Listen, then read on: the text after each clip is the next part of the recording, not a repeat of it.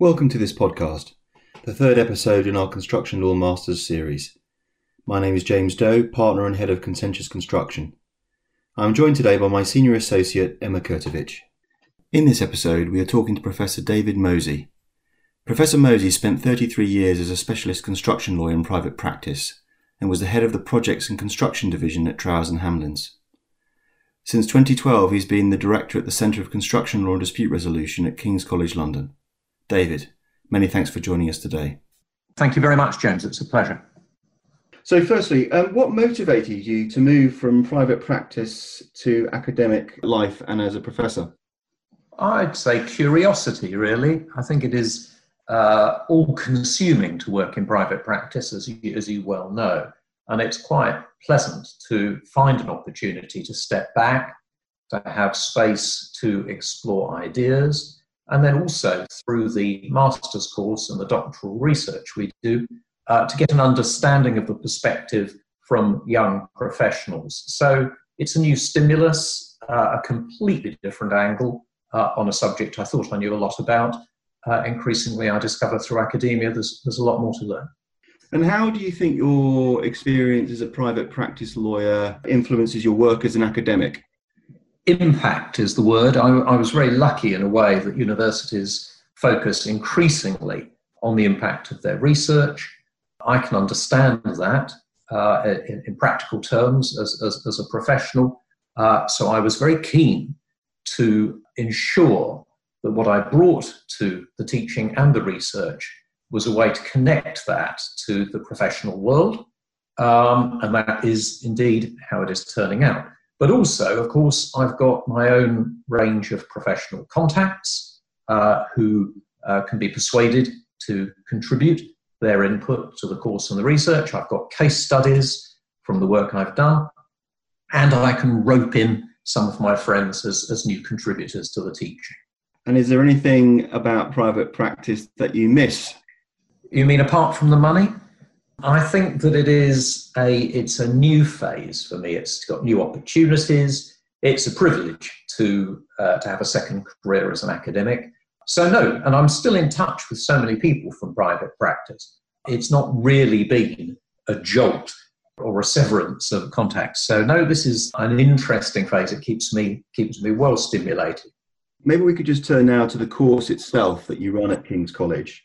So, the Centre of Construction Law and Dispute Resolution offers a two year part time master's course. The master's course is advertised as a post experience course. Um, that is, the students must have worked in industry for, for a number of years already before attending, and I guess have a certain amount of practical construction industry experience. Is it a challenge to balance the course so it addresses the more practical problems arising on projects whilst maintaining a strong academic core? Is that a challenge, well, that, or do you?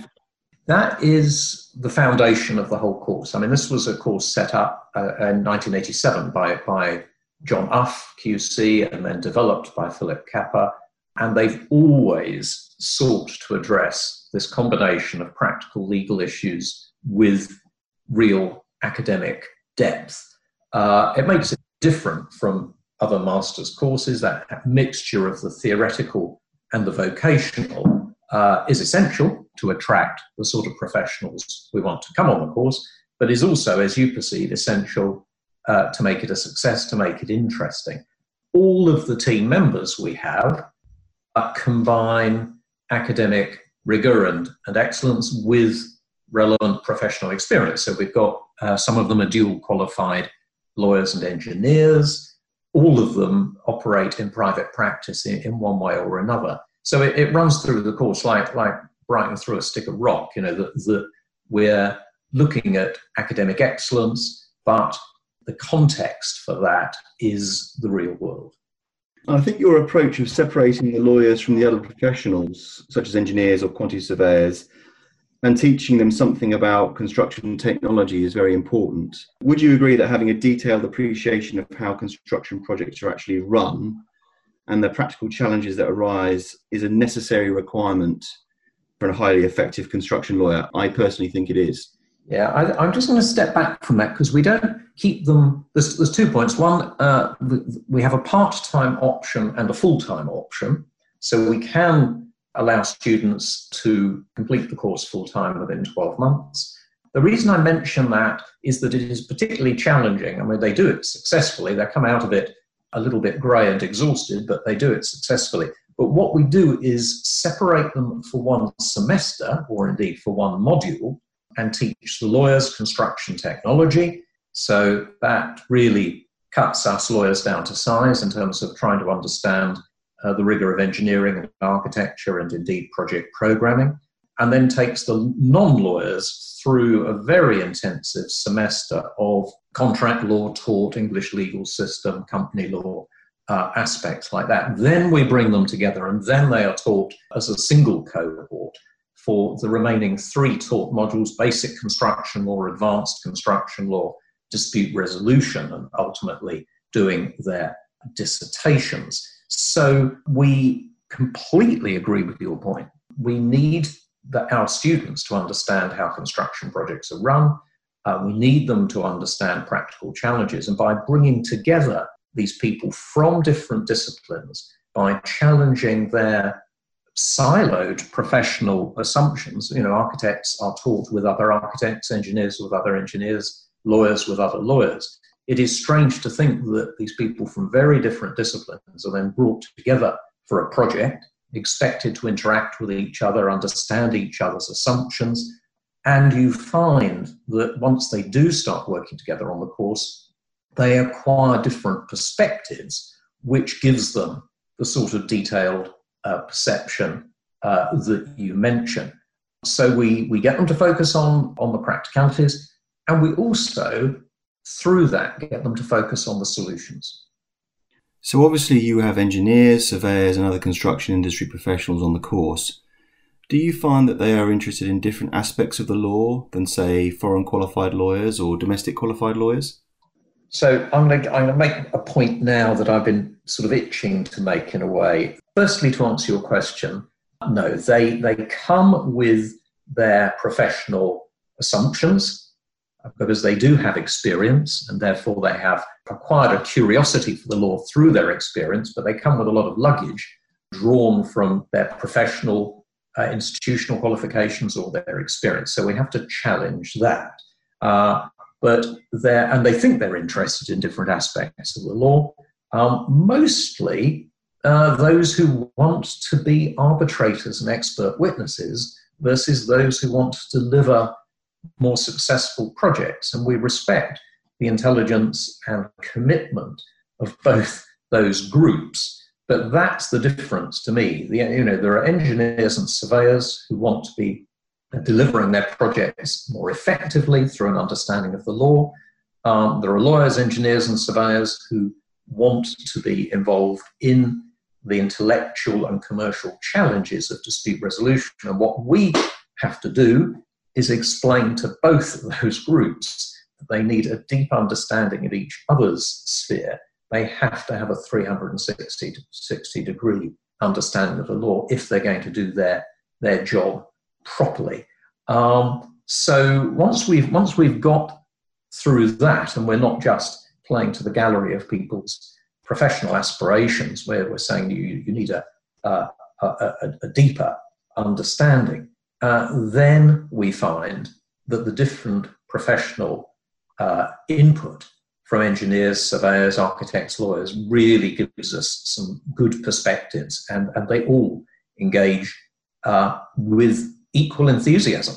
I, I, I, you know that they shed that uh, those those assumptions, those those what they thought were their expectations, and they get on board with the idea of a of, of, of working as a multidisciplinary group, which is exactly what you want from people. Thank you. I think Emma's got a question.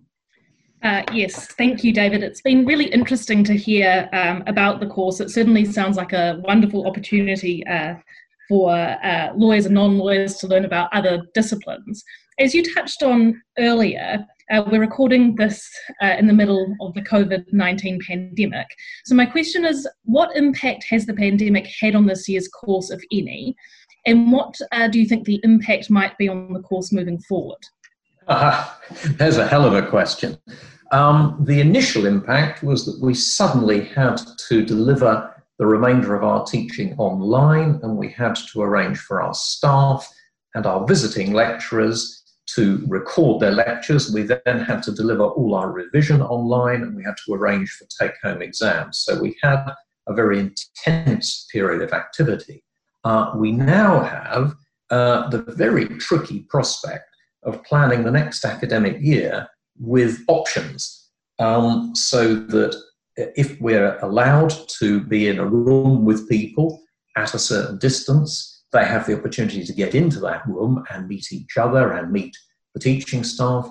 But for those who cannot fly to the UK or back again, uh, or fear to do so, uh, we have to make sure that they get the education they want as well. So it's a very large amount of work to create a sort of hybrid model that will meet the needs and expectations of the students. And I think that is true on many undergraduate and postgraduate courses at the moment. But we're, the ball is in play there. We're doing this work, um, having got over, as I say, that initial really intense period of, of instant adjustment.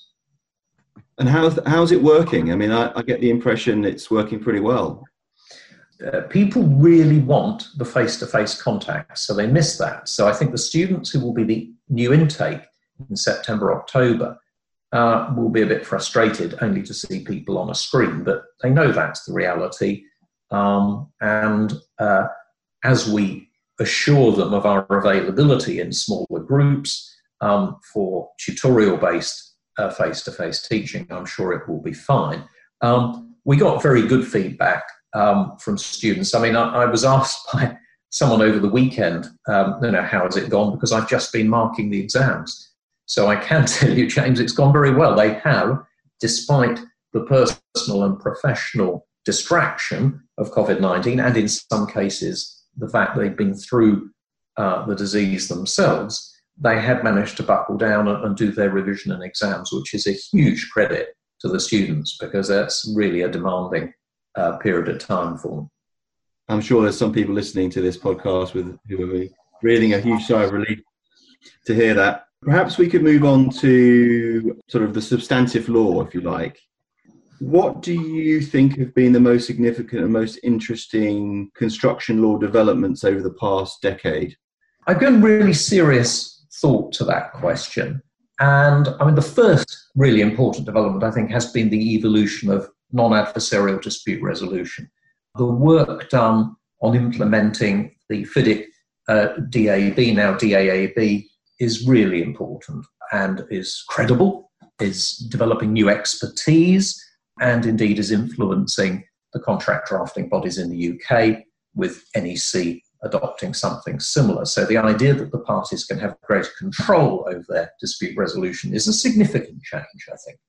The next one is building information modeling. I think digital technology shines a pretty harsh light on unsatisfactory practices, disjointed approaches. You can't program a reasonable period of time, you can only program a number of weeks. You can't explain to a computer logically why the work of a design consultant is left separated by two contractual relationships and a good amount of time from the work of the manufacturer or specialist subcontractor who's going to implement it.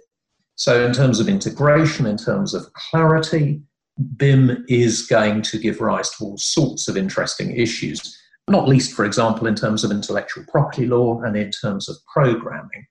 And then the third one, dear to my heart, I've spent 20 years working on collaborative models, focusing on clarity uh, of the way the parties work together.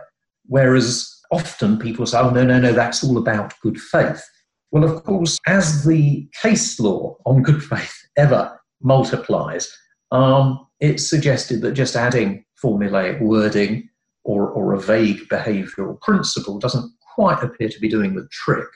Um, so, in terms of UK and international policy, um, in terms of contractual machinery, um, uh, we're getting uh, some more uh, demanding, I think, approaches to what we mean by collaboration and, and, and strategic procurement.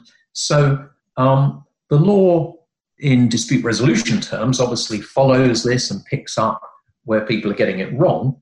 Um, but the law in, in procurement and contracting terms uh, has moved at some speed over the last 10 years. Well, it's interesting you mentioned BIM. I think Emma's got a question for you at the end about BIM, uh, and we'll discuss that in a moment. Which of those issues, if any of them, generate the most interest in your students? Where do they see the most interesting developments?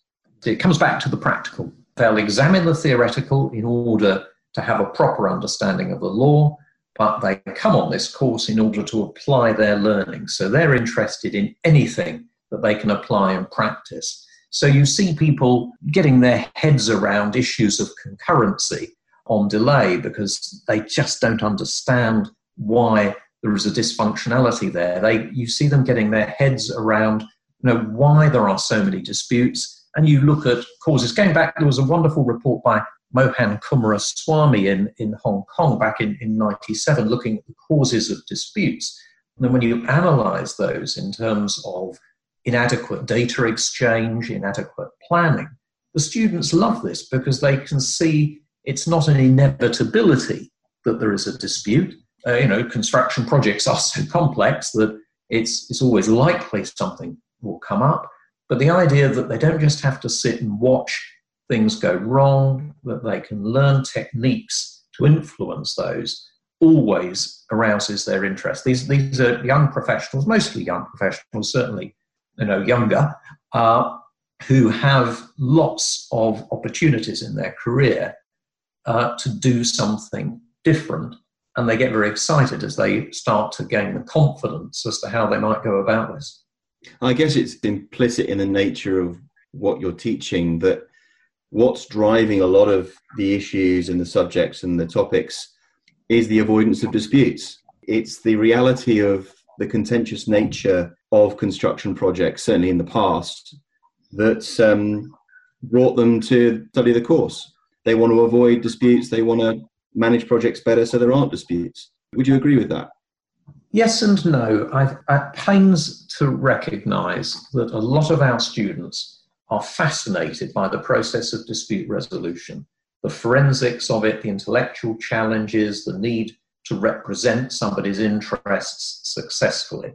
Um, and that is how their brains are wired, and that is what they're interested in doing. And they want to understand the causes of disputes so that they will be successful in resolving them.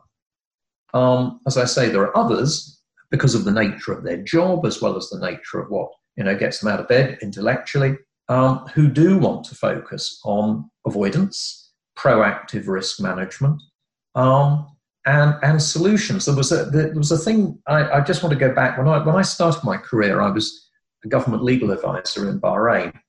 Um, there was a wonderful man, Yusuf Sharawi, Minister of Development, and I once told him as a young man that there was some a proposal he had for a joint venture couldn't be done. It was it was contrary to the law. And he sent me a little note. He sent me a little note with, a, with his driver. And the note said, David, uh, a legal advisor, in order to be effective, has to understand his master's political wish and explain how it can be put into effect. They don't tell me what I can't do. Um, and I think that you know we we want to our, our students to understand what they can do. Uh, it doesn't matter where they want to do it. You know, if they're going to if they're going to be highly successful in dispute resolution of any type, you know, non-adversarial as we call it, or, you know, or, or, or arbitration or litigation. Um, we want them to be thinking boldly and confidently as to how they go about it, rather than assuming that it's the same uh, issues that are going to come up ad, ad infinitum. And, and, and, and I do think that uh, when they come out of the other end of this course, um, and they're all very proud to have, have finished it successfully, um, they have some new working material for, uh, as I say, a more confident, perhaps more innovative approach, whatever aspect they're looking at. I mean, and now looking sort of looking into the future, and again coming back to sort of substantive legal issues, which construction law issue do you think is most ripe for judicial attention, and do you expect it to be addressed soon? good, good second part to that question. Uh, I'll tell you three that that really preoccupy me. One is the interface between design creativity and efficient project delivery. I, I, I, produced a book last year, which I'm obviously now promoting, um, Collaborative Construction Procurement and Improved Value. Uh, and I quoted Leonard Cohen, um, there is a crack in everything, that's how the light gets in. Not, not in terms of, uh, of, of, of defects in a construction project, we don't want a crack in everything, but the point there is that we have to recognize construction projects start with a creative process of an architect or engineer who frequently is creating something that didn't previously exist, uh, which I, I can't imagine how they go about it, but they do, and they have to have some space to do so. Where we seem to suffer is translating that into a systematic integrated delivery process. You might argue design consultants hang on to the design too long, still want to be tinkering with it during the construction phase. But the process of what is a change, what is a claim, what is a delay, um, is always contentious. So I think that interface still, and it's a universal abiding issue in, in any project at any level, um, uh, it will need more judicial attention, and we need to try and think how uh, how contracts and procurement models, uh, as well as project management organizations, should go about getting that right. Because I think they shy away from it. And you know, when we have cases, as we did recently, uh, with an eminent firm of architects saying it was not their job to design to a budget, um, that was someone else's problem, we realize that this universal issue is still uh, uh with us. Um, second issue, I think the responsibility of project managers to contractors, uh, the idea that they're meant to be objective, but they're only answerable to their client is an anomaly. Um, and that just doesn't seem to me to make sense. And linked to that, I'm obviously having a go at consultants here, I've just realized, on all three fronts. Um, the responsibility of consultants for getting the procurement model right and the contractual integration right. There's something very odd in the way that nobody is ever responsible. Uh, I've had people say it's the client's responsibility. The client knows nothing compared to all the people the client is paying. Someone somewhere says, uh, yes, we'll do a single stage design and build. We'll, we'll chuck all the liability over the wall. Uh, we'll do single stage, even if it's a bit of a gamble because we're not sure we've got the data right. Um, and, uh, and nobody's going to be sacked for doing design and build, and, and, and, and the professionals can, can do that work on a relatively modest fee. There's some very uh, rough and ready thinking. And consultants would turn down around to me, the project managers, the QSs, and they'd be furious because they'd say, you know, well, we're not given time for anything more creative, we're not given enough fees for a more thorough approach. But the buck has to stop somewhere um, in terms of the way projects are set up. Um, and you know, I'm not trying to dump liability onto consultants, but I do think judicial attention to that is wanting. Uh, the cases that emerge are fascinating, uh, but often you do get the sense that uh, there's been a conspiracy whereby the only dispute is with the contractor, and somehow none of the consultant team carry a decision making liability. Well, it's interesting you mentioned procurement because that links neatly into the next topic that I wanted to discuss, which is the link between procurement and disputes. It's been said that disputes start at the procurement stage, and it's certainly my experience in a number of cases that that is true. And as a result of that, I mean, a significant amount of time and energy has gone into the development of construction contracts and procurement models which are less adversarial and more collaborative. Um, have you carried out any research at the centre which points to particular problems during procurement that make disputes more likely? Yes, we have. Um, and um, we started, when I first arrived, uh, we were working off the back of the UK 2011 government construction strategy, which, uh, following uh, the global financial crisis uh, could have just been looking at uh, seeing who could procure, who would bid the cheapest because we haven't got any money. Uh, instead, they took a fascinating view. They combined early contractor involvement with collaborative working and BIM. um, and said that what we need is accurate information. Um, if we don't have accurate information, if people are gambling uh, on lowest price bids and making up their profit through claims, uh, that will not help quality, it will not avoid insolvencies, and it won't really save money. So we did a lot of work with the Cabinet Office uh, on creating the two-stage open book and supply chain collaboration guidance. Uh, we did uh, a separate research project. Sorry, that, that led to uh, our involvement in seven different trial project case studies. They're still on the government website, and indeed uh, the published two-stage open book guidance still on the government website. We then did a research program looking at the links between procurement and BIM and contracts, published in 2016. And then we really stuck our necks out uh, because off the back of all the case studies that we looked at and the lessons we learned with the UK government, uh, we created the FAC1 Framework Alliance contract and published it as a contractual integrator, um, not only in the UK but overseas. Um, so we've put our money where our mouth is, really, in terms of not only researching what works and what doesn't, and we've looked very closely at where the disputes have come, and they do come on collaborative projects. It's not, they're not immune, um, but if, if so, do they come because people are being too vague or because uh, they're not really doing what they, they, they promised? And we created this contractual integrator, this contractual glue, if you like, that you can use with your NEC or your FIDIC or your JCT uh, to draw the parties together, to draw the projects together, indeed to draw the BIM contributions together. And I mentioned my book, I'm now going to mention it again.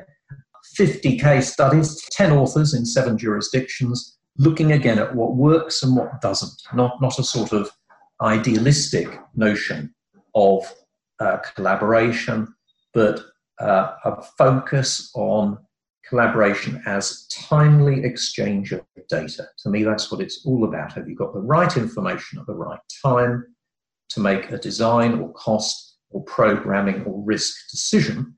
Um, and can everybody remember where that data came from when the going gets tough later on so that you can all look at your computer screens and remember how the costs were built up rather than start to position for a dispute?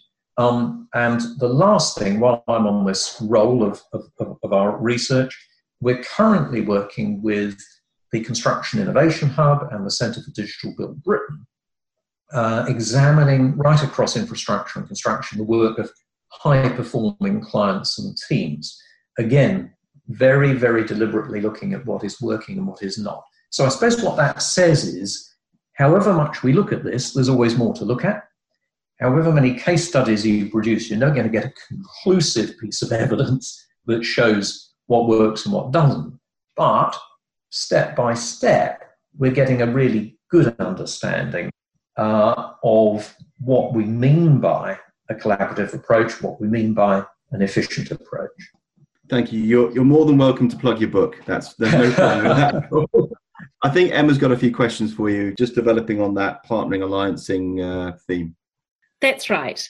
David, you've just been speaking about partnering, alliancing, and other models of collaborative working. And as you said earlier, this approach towards greater collaboration is one of the most significant changes in the construction industry in the last decade.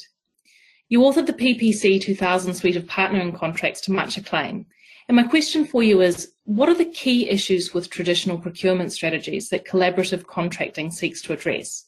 Or to put that another way, what are the key drivers towards collaborative contracting? Okay, well, I could give you 560 pages on that, or I could give you three minutes.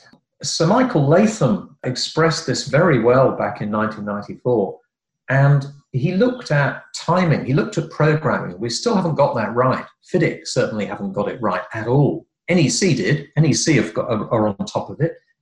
You know, programming not in terms of critical path analysis, but in terms of who relies on whom and how do you connect the parties to each other in, in a complete way. That to me defines collaborative uh, working very well. Um, this sense of fairness uh, is much harder to grasp, and I don't think that we can really nail that one down. It's, it's the, the willingness to, to do something new. And I suppose you link that to commercial motivation. You need an incentive scheme. Uh, uh, NEC, I think, is a little bit fixated with its pain gain share. Uh, I think there are other ways of rewarding the parties, and, and, and I think NEC's weakness is in its optional approach to early contractual involvement. I cannot see how you can have a collaborative approach appear out of nowhere just because you've contracted for it.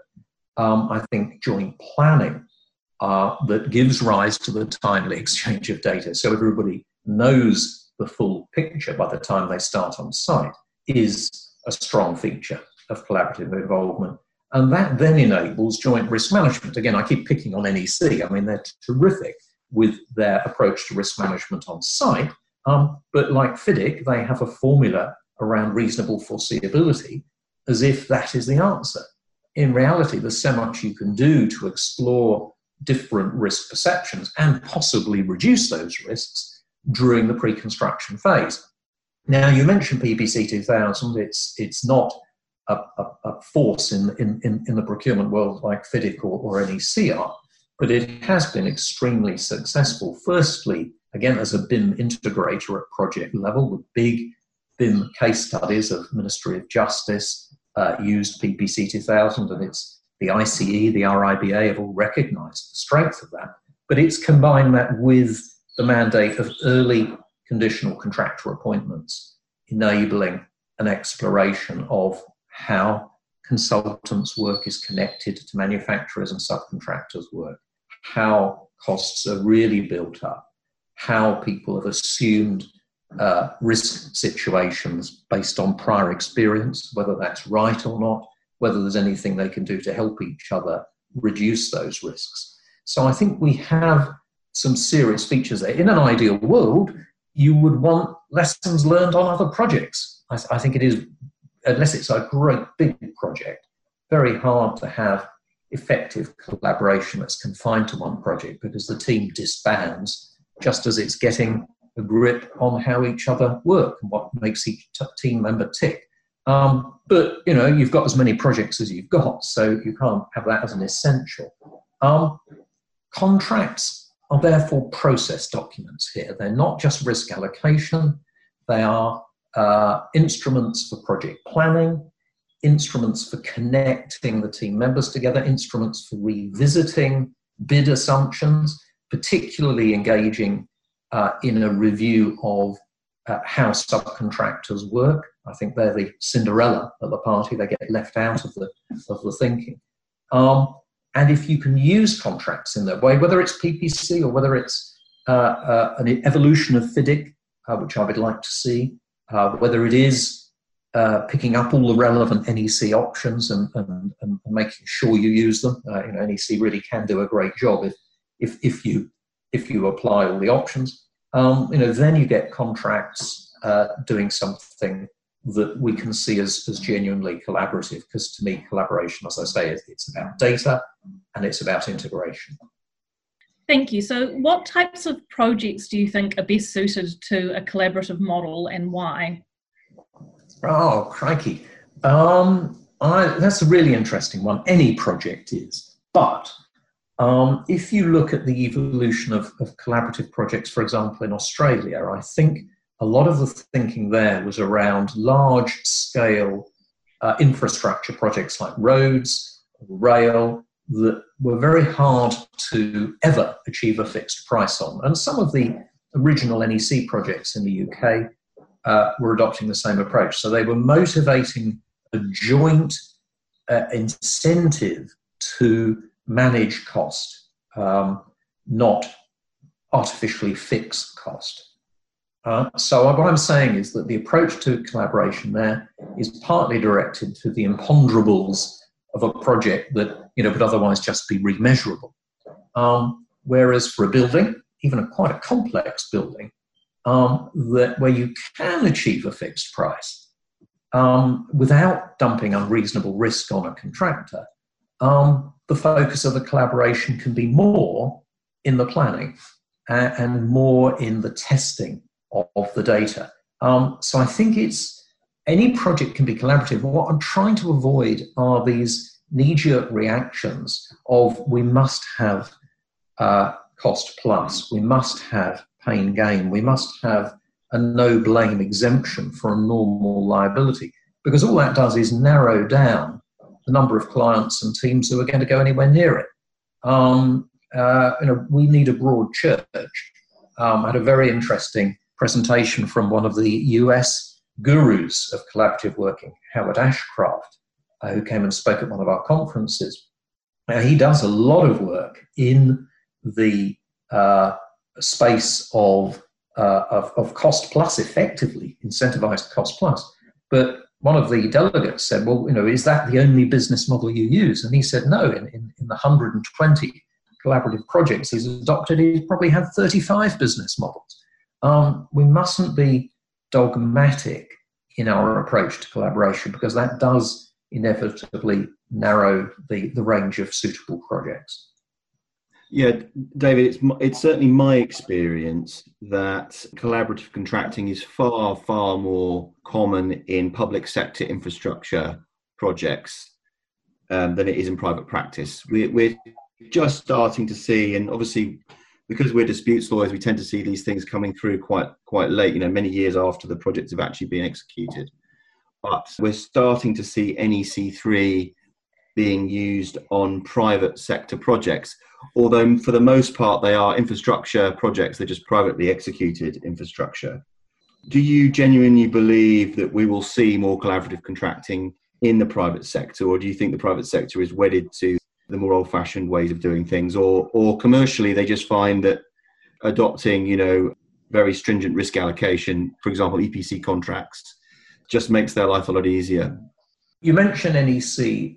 It is an excellent form of contract, but I don't see it as synonymous with collaborative procurement. I think collaborative procurement is about the processes and the relationships you adopt rather than the contract form you choose. So I've seen public sector clients leaving they're collaborative because they've adopted NEC but not actually using the collaborative systems. I've also seen private sector clients, as I'm sure you have, who have adopted all sorts of really intelligent collaborative practices. They just haven't given them the names that uh, would make it easier for people to recognize. Um, so, yes, private sector drivers, there is a, a, strong sense of competitive tension there between clients, not only between contractors. Um, so, it is harder to uh, seek or insist on shared practices in the private sector. But I've seen changes with the publication of FAC1, we saw the Football Foundation, not, not a public sector body, as one of the first users. We've seen contractor led initiatives by Kier, by Skanska. Uh, we've seen energy companies, uh, whom I can't name because the ball is in play there, adopting the FAC approach. And I think that that sometimes in combination with their own bespoke project, which they're very comfortable with, as well as uh, sometimes with JCT or NEC or, or FIDIC or, or, PPC. So that what that tells us is the, the form of delivery contract on the ground is only one part of the collaborative picture. The way that they knit together the different uh, elements of a big project, the way they knit together the different contributions uh, to design, whether that's through BIM or otherwise, the way they learn from one project to another needs to be contractualized. The way they link the capital phase of the project to the operational phase, which we often neglect, uh, is really important. And we learned all of that through PFI and then somehow lost sight of it in terms of integrated delivery. So I'm very optimistic. I mean, I look at utility companies like Anglian Water. They are leaders in the collaborative space. So I think I think we're breaking down that barrier. And I think if we can find a way to understand and respect what private sector organizations do, what they are able to share in terms of best practice, and, and again, we don't oversimplify what is or is not collaborative, then that is fine because, because where we have evidence that a, an integrated collaborative model improves value, reduces risk, improves safety, improves sustainability. Why, why would they not want to adopt that approach? I, th- I think we have still somewhere deep in people's psyche the idea that it's a soft approach to collaborate and that the sort of grown up uh, uh, commercial approach is adversarial. I think that's a, a, a fallacy. Um, we, we, mentioned at the beginning of this podcast um, the increased interest in construction law by international lawyers, international project participants. Do you see an increasing interest amongst your international students in collaborative contracting generally? Um, because certainly it's my experience that of all the various aspects of construction practice, it's in the international sector where you see these behaviors least. Uh, the default position is turnkey contracting, risk out, you know, placing all the risk on the contractors. There, there are good reasons why that, that happens when you have project financed construction projects in terms of bankability and what have you. But increasingly, certainly my front end colleagues are working on ways in which you can make collaborative contracting bankable uh, and more attractive to international participants. But, but just coming back to the question, how much interest are you seeing from your international students in this area? Well, it's not only my international students, it's my international contacts. And I do think we have a, a bit of a breakthrough. Um, so, uh, with apologies for framing it in, the context of, of the FAC1 form, um, but this was published in 2016. It's been adopted on 45 billion pounds worth of procurement in the UK because it's become the medium for the UK government, as well as for, as I say, a range of private sector clients. So all that is good. But in the context of your question, it's already been translated into six other languages. So it was translated into Italian uh, in 2017 and immediately adopted on an Italian project, which has now been built. And that was an Italian project using BIM. Uh, there are two other Italian procurements adopting uh, but it's been translated into German, Bulgarian, uh, Portuguese for use in Brazil, Russian uh, for use in Peru. Um, this is extraordinary to me. Um, and uh, we wait and see how that goes. But, but again, I'm sorry not to be able to mention names, but I've been contacted by an international energy company that wants to trial this contract on a major wind project and a major solar project in Brazil and Spain. Um, and they've gone away and funded it for themselves. And what they're doing, and this is, this is very close to home for you, James, is they're saying, we like EPC contracts, um, but they're not the full picture. Um, and we want to integrate our FEED contract with our EPC contracts. We want access to the specialists behind our EPC contract. We want to understand the operational features of, of the EPC uh, structure. In other words, yes, we rely on a major contractor to deliver us a plant that will perform, but we're not going to do that blind, um, and we're going to uh, integrate our uh, consultants' roles, our specialists' roles in the preparation the EPC contract, in the delivery team behind the EPC contractor, and in the ongoing operation. Um, that is a big thing for the Russians. Um, we'll wait and see how they, they use it. Um, it's a big thing for the Brazilians. So um, it seems to me, um, you know, my experience is similar to yours, you know, that the, the international reliance on lump sum EPC turnkey contracts is being challenged, not to throw those away, but to try and pick up some of the missing links and the missing uh, structure uh, fabric of, of, of, of, how contracts can, can, can improve uh, the delivery processes and the relationships. So the students yeah, are fascinated by it um, and picking up on it very quickly.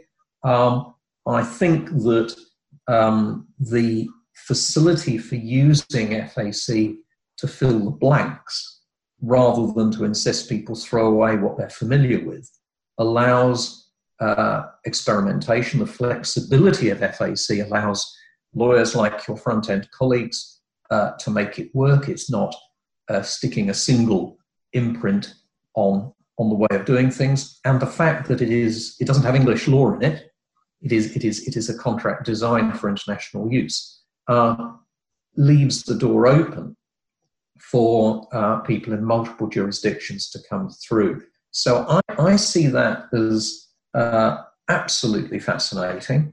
Uh, we formed an international best practice group for the adopters of it, uh, of, of, of, the form. Um, and, and I suppose, you know, you might say, oh, you know, why are you banging on about this single published form? Um, you know, we, King's and, and, and, and its joint venture partners uh, take some royalties from this, and, and you will know there's no money to be made in publications. But to have a stable starting point seems to me crucial. You know, we've used our standard form contracts to have a stable starting point in construction over the years. What we've failed to do is find one that breaks the fixed paradigm of, of a pyramid of two party contracts often entered into too late. Um, so, if we have that starting point, then obviously we allow people to adapt to the requirements of their sector and the requirements of their jurisdiction. So I, I, I think that that uh, not only has a commercial impact, but it, intellectually it's very interesting as well. I think what's fascinating about what you've just said is certainly my experience internationally is very often people get bogged down in, oh, we've got to use a FIDIC form of contract, yellow, red, yellow, silver, uh, whatever, whatever it is. And what, what is fascinating from what you've said is that actually people have started to realize that there is a different way of doing things. You can, if you're familiar with using a FIDIC silver or another sort of EPC type model, yes, there are there are advantages to doing that, but there are other ways in which you might be able to adapt it to make it more uh, more productive, more efficient. I think that's fascinating, and I think it, it's long overdue. And I, and I guess it's incumbent upon all of us who are experienced in construction law and practice uh, to encourage clients to be as innovative as they can be and we're there to assist them where we can uh, with that. But there isn't just one way of doing things. That's that's the short point. Yes, absolutely. And I think also you don't flip from pure FIDIC to pure bespoke. I think this is this is and this is this is a bit ironic because obviously as a private practice lawyer, I spend a lot of time drafting bespoke contracts, and it's a lot of fun. Um, I think I would encourage your uh, front end colleagues and front end lawyers everywhere to recognize that a flexible, open standard form gets the best of both worlds. It gives us a way of doing things differently, uh, a way of combining with a FIDIC if people want to combine it with a FIDIC or with uh, you know, one of those typical contracts that is used in, in, in, in the oil sector, those LOGIC contracts. Um, but it also gives the creative legal draftspeople somewhere to do their creative drafting, but not starting from scratch. Every time you start from scratch with a bespoke document, the marketplace bidders have to read every single line. And however good you're drafting, they will be very suspicious that there are tricks in there because you've been paid by the client to create that form. So, you know, on the one hand, you're right, people are slavishly following a FIDIC form as if there's no alternative. On the other hand, they're paying for bespoke forms that have a very limited potential, partly because uh, they're alien and unfamiliar to the marketplace, and nobody takes any notice of how do you subcontract behind this bespoke form, um, and, and, partly because that people are unfairly suspicious of them if they've come from uh, from a legal draftsperson.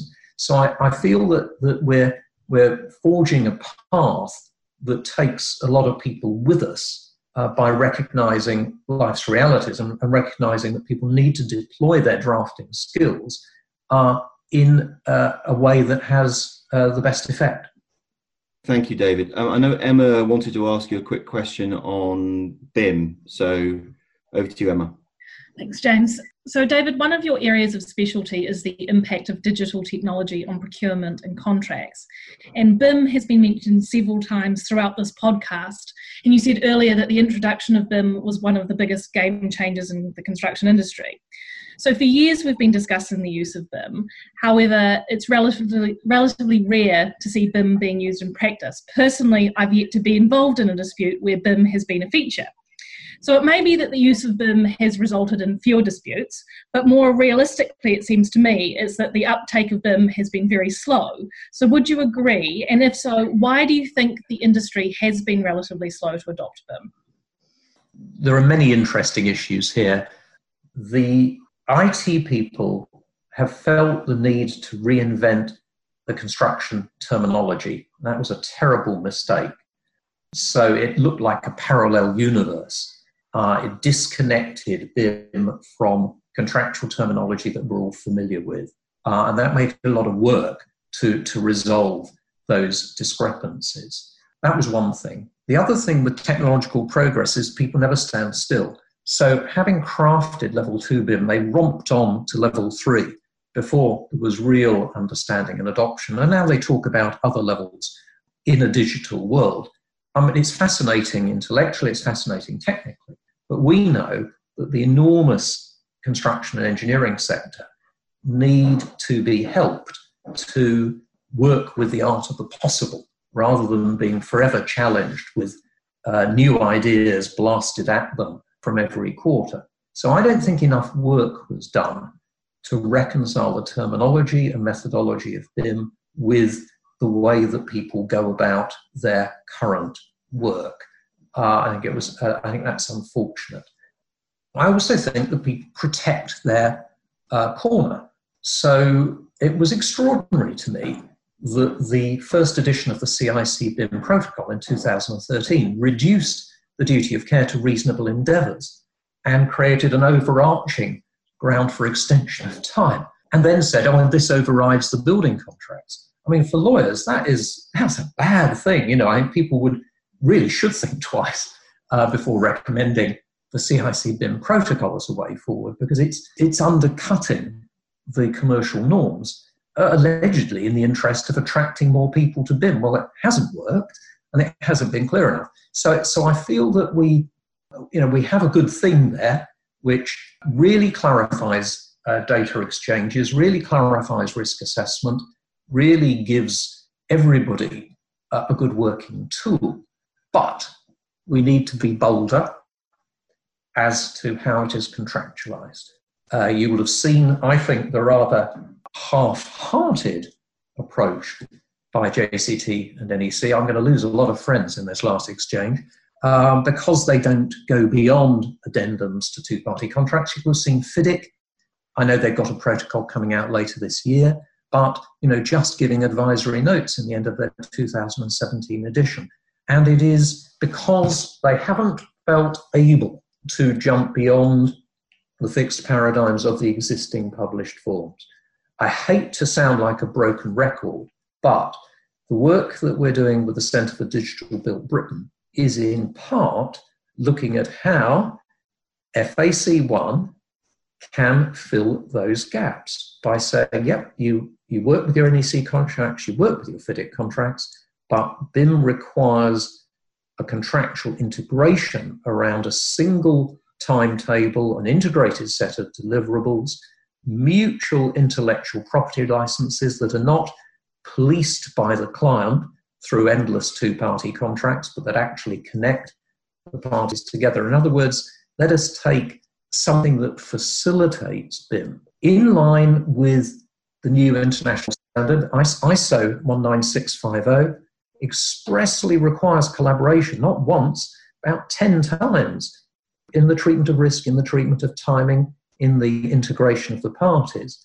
We need to run with that. So it's a bit like collaboration, which is there are contract based solutions that I think could encourage people to do BIM and to do it properly without us only focusing on the next stage of white hot technology. Thank you, David. And I think you've probably touched on this uh, already in, in, your previous answer, but what role do you see sort of information systems like BIM playing in collaborative contracting? I think they go hand in hand. I think BIM is a wonderful enabler for collaborative contracting. And Richard Saxon, who's such a terrific commentator, I mean, he's chair of JCT, so I'm sure he'll forgive me my remarks in relation to JCT if ever he listens to this podcast. But he said, you know, what collaborative procurement needed was BIM. And he was so right. You know, we, we get fixated on good faith, and that just generates more and more litigation. We get fixated on no blame, and you have to have a legal definition of that. So, again, that as a formula will just give us not. What we actually need are systems of integration, and BIM is a terrific system of integration. So, to me, the Government Construction Strategy 2011 got it right by linking early contractor involvement, collaborative working, and BIM, and all of the evidence uh, supports that. The two go well together as long as we're clear, as long as we don't get bamboozled by the science or distracted by, as I say, a more formulaic approach to collaboration. David, thank you so much for your time today. It's been fascinating and a great pleasure to, to finally meet you, even if it is uh, virtually. So, thank you very much indeed for your time. And uh, I look forward to meeting you in person at some point in the future. Well, James, Emma, thank you very much. It's been a pleasure. I will look forward to hearing this podcast and I look forward to hearing others.